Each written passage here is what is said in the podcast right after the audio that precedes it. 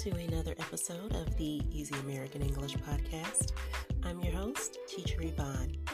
The Easy American English Podcast was created to help English learners get a better understanding of some of the more difficult concepts in American English. Without further ado, let's get started.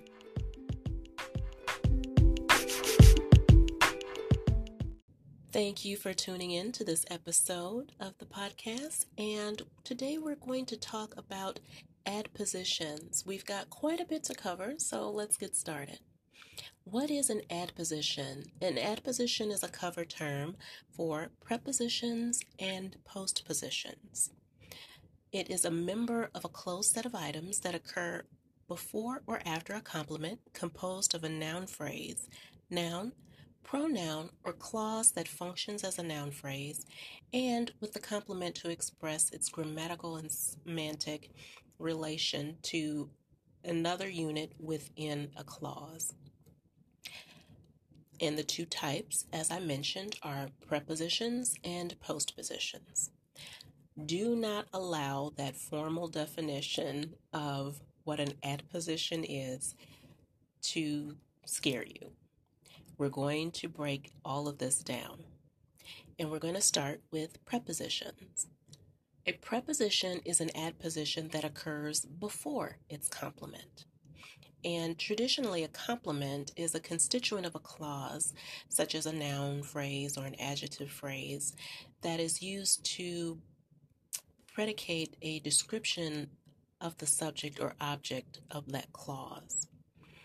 It can also be a complement, like a phrasal or clausal category that's subcategorized by the head of the phrase. Again, I'm going to break this down into very easy to understand English. I imagine that most of you already have some understanding what a preposition is and the function that it performs. Simply put, Prepositions are words that communicate where something is, when something happened, or that communicates relationships with words that give you information about a place, describes a movement, or even describes a, a time. Prepositions are connectors and they relate one word to another within a sentence. Prepositions can be simple or compound. Simple prepositions are one word prepositions, and they include words like at, but, in, on, for, to, and many, many more. You may hear simple prepositions called common, uh, common in the sense that they are frequently used. Now, there are also compound prepositions. Compound prepositions are those prepositions that are made by prefixing the preposition to a noun, an adjective, or an adverb. Some examples are amongst, amidst, above, around, along, across, about, below, beneath, beside, between beyond, outside, within, and without. Some prepositions are also conjunctions, and as such, an instructor may describe those prepositions as coordinating, subordinating, and correlative um, or correlative. Some prepositions are also conjunctions, and as such, an instructor may describe prepositions as coordinating, subordinating, and correl. Some prepositions are also conjunctions, and as such, an instructor may describe prepositions as coordinating, subordinating, and correlative. We will discuss what those terms mean when we discuss conjunctions in the next episode. Another term you may hear with respect to prepositions are terminal prepositions. You may hear prepositions referred to as terminal prepositions as well. A terminal preposition simply means a preposition at the end of a sentence. Now, depending on your age, you may have been taught that you should never allow a preposition at the end of your sentence. I remember being taught the same thing when learning the rules of grammar. However, this rule is not accurate. So you will say, hmm, if it's not accurate, how is it that you are being taught this in your grammar lessons? Why are you being taught this? And, you know, to some extent, I think this still may be uh, taught as an actual English grammar rule. And I wondered, why is this happening if this rule is inaccurate? I did a little research and I found that this idea comes from the rules for Latin grammar. Well, Latin is Latin and English is English. Now, many believe that English is primarily a Latin or a Romance language. However, English is a mix of many linguistic influences. The general consensus is that English is more of a Germanic language.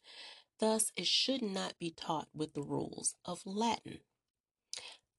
I would stretch this argument even further by suggesting that English, like other languages, is a distinct language, uh, despite sharing words with other languages of varying origins. Even in mutually intelligible languages, um, all of those languages are independent living entities capable of evolving over time. I've said all of that to tell you to not worry about leaving a preposition at the end of a sentence. Um, and if you've learned this grammatical rule, it is a very difficult rule to break. Uh, to this day, I automatically structure my sentences so that there are no prepositions at the end, especially when writing. Again, it's a very difficult habit to break if you've learned this rule in English grammar. However, there's no need to stress about it. This rule, you know, it's it's not accurate, and that's pretty much all you need to know if you ever hear the term terminal prepositions. Just know that it's a preposition at the end of a sentence. Now that we've described what a preposition is, let's talk about how they are used in English. Of course, prepositions don't exist on their own.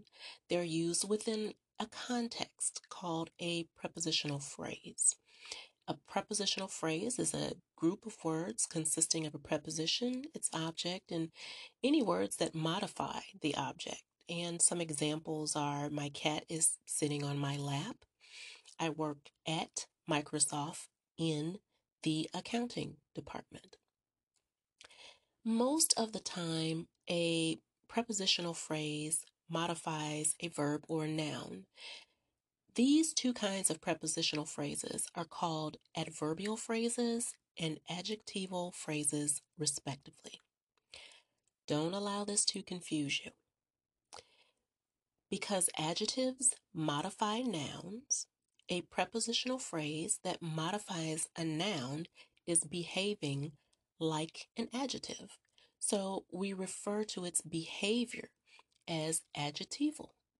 Thus, you would call that particular prepositional phrase an adjectival phrase. A couple of examples would be um, the backpack in the middle is the largest. I buy my produce from the market on Court Street. I've always wanted to own a cabin by the lake.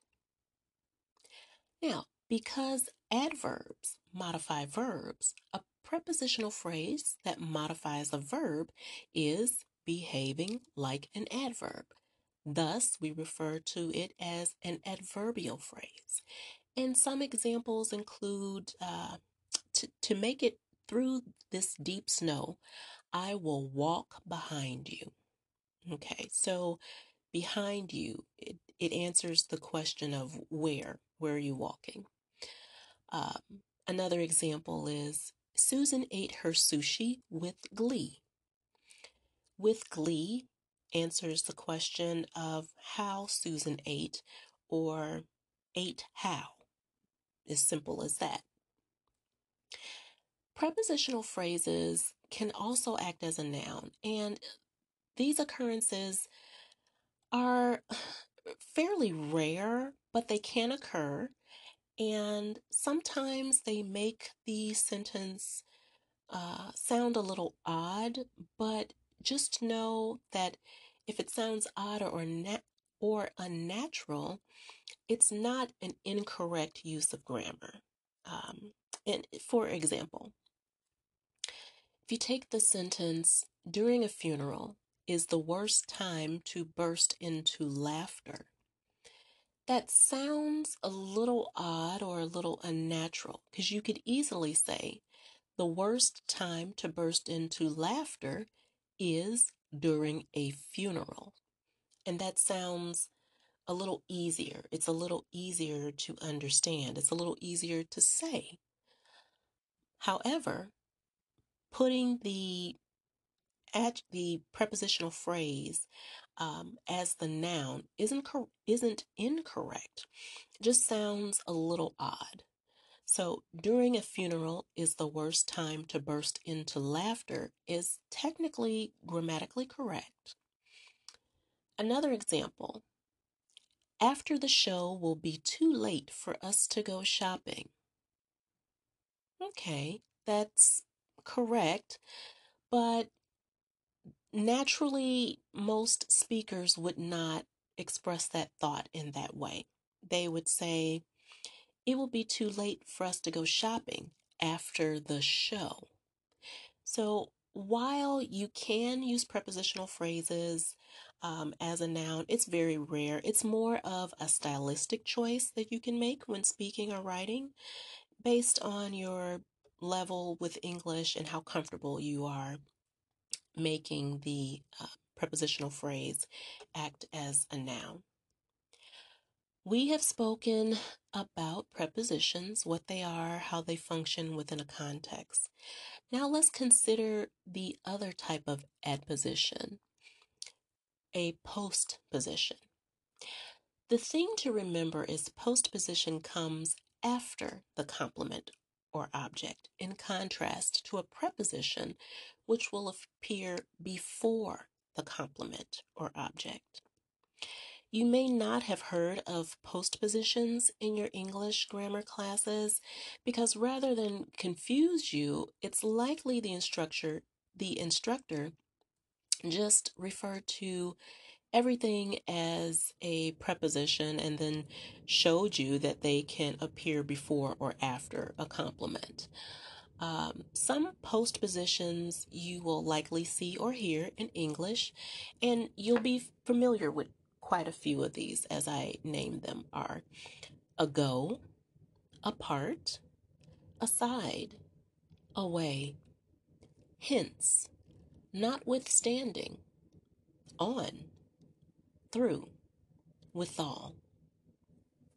I'm sure you've heard plenty of those words at some point, and maybe you just didn't realize that they were considered postpositions, but let's check out let's check out some examples of how these uh, postpositions could be used.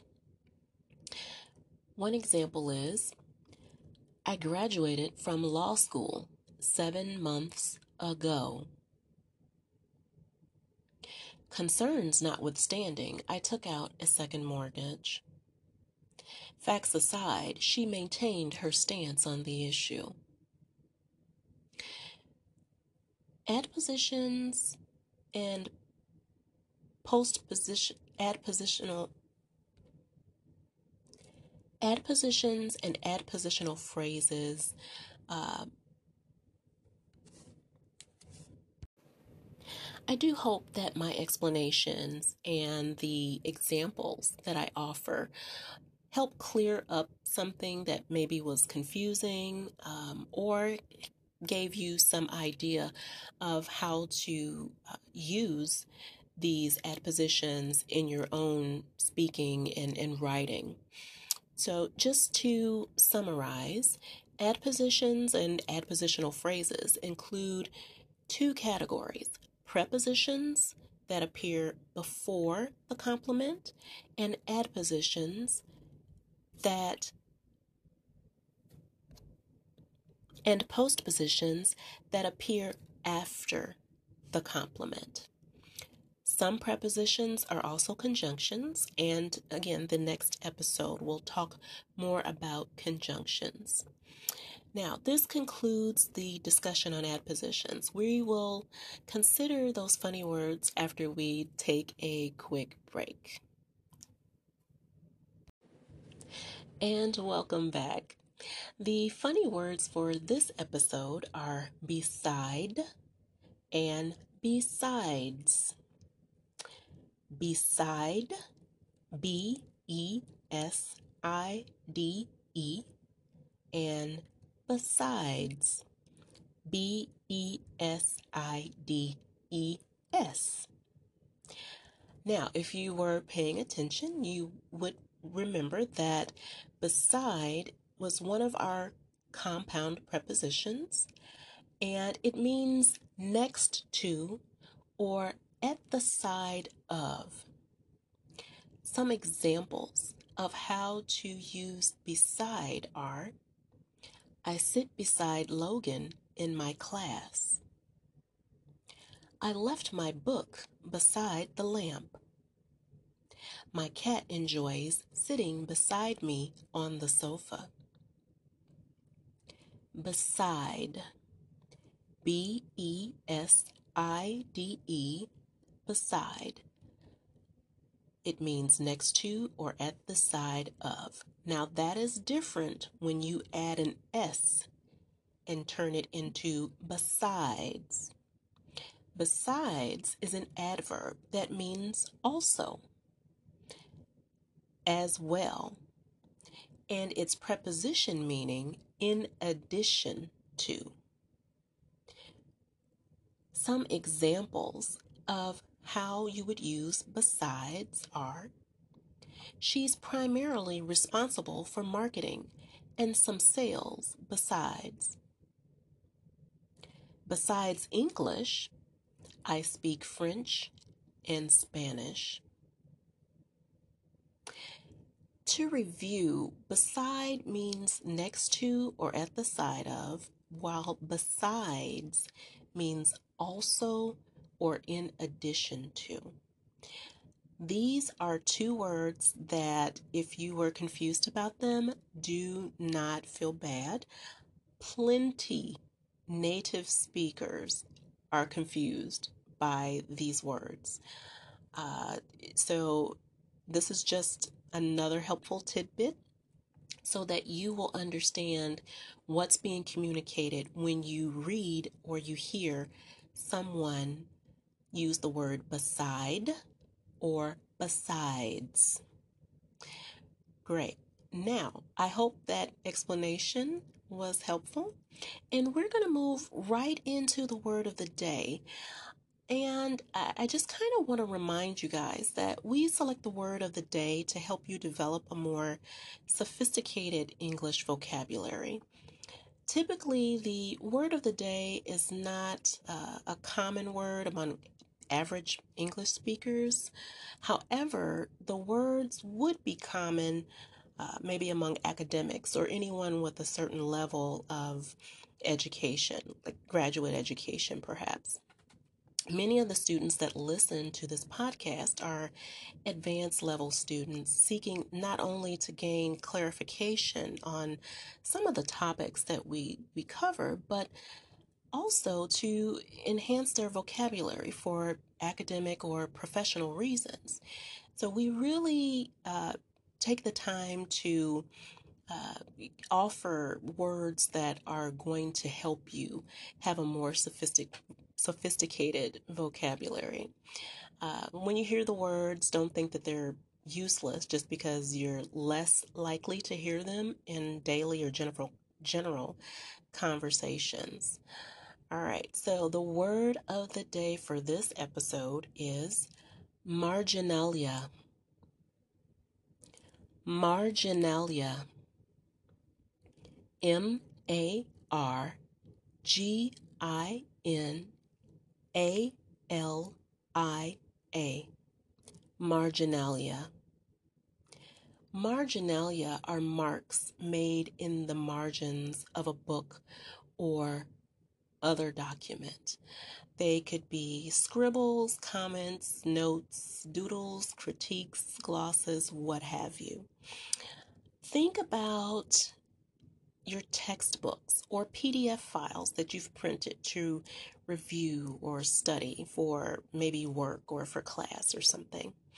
You may highlight portions of text within a book or a document. The highlighting itself is not considered marginalia.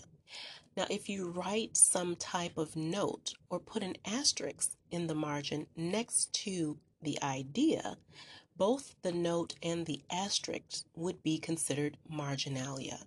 So, marginalia are marks that you make in the margins of any type of printed document. And as such, marginalia is a noun.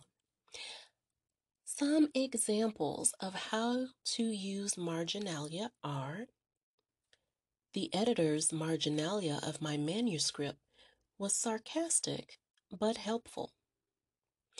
Students will create marginalia to help them learn new concepts.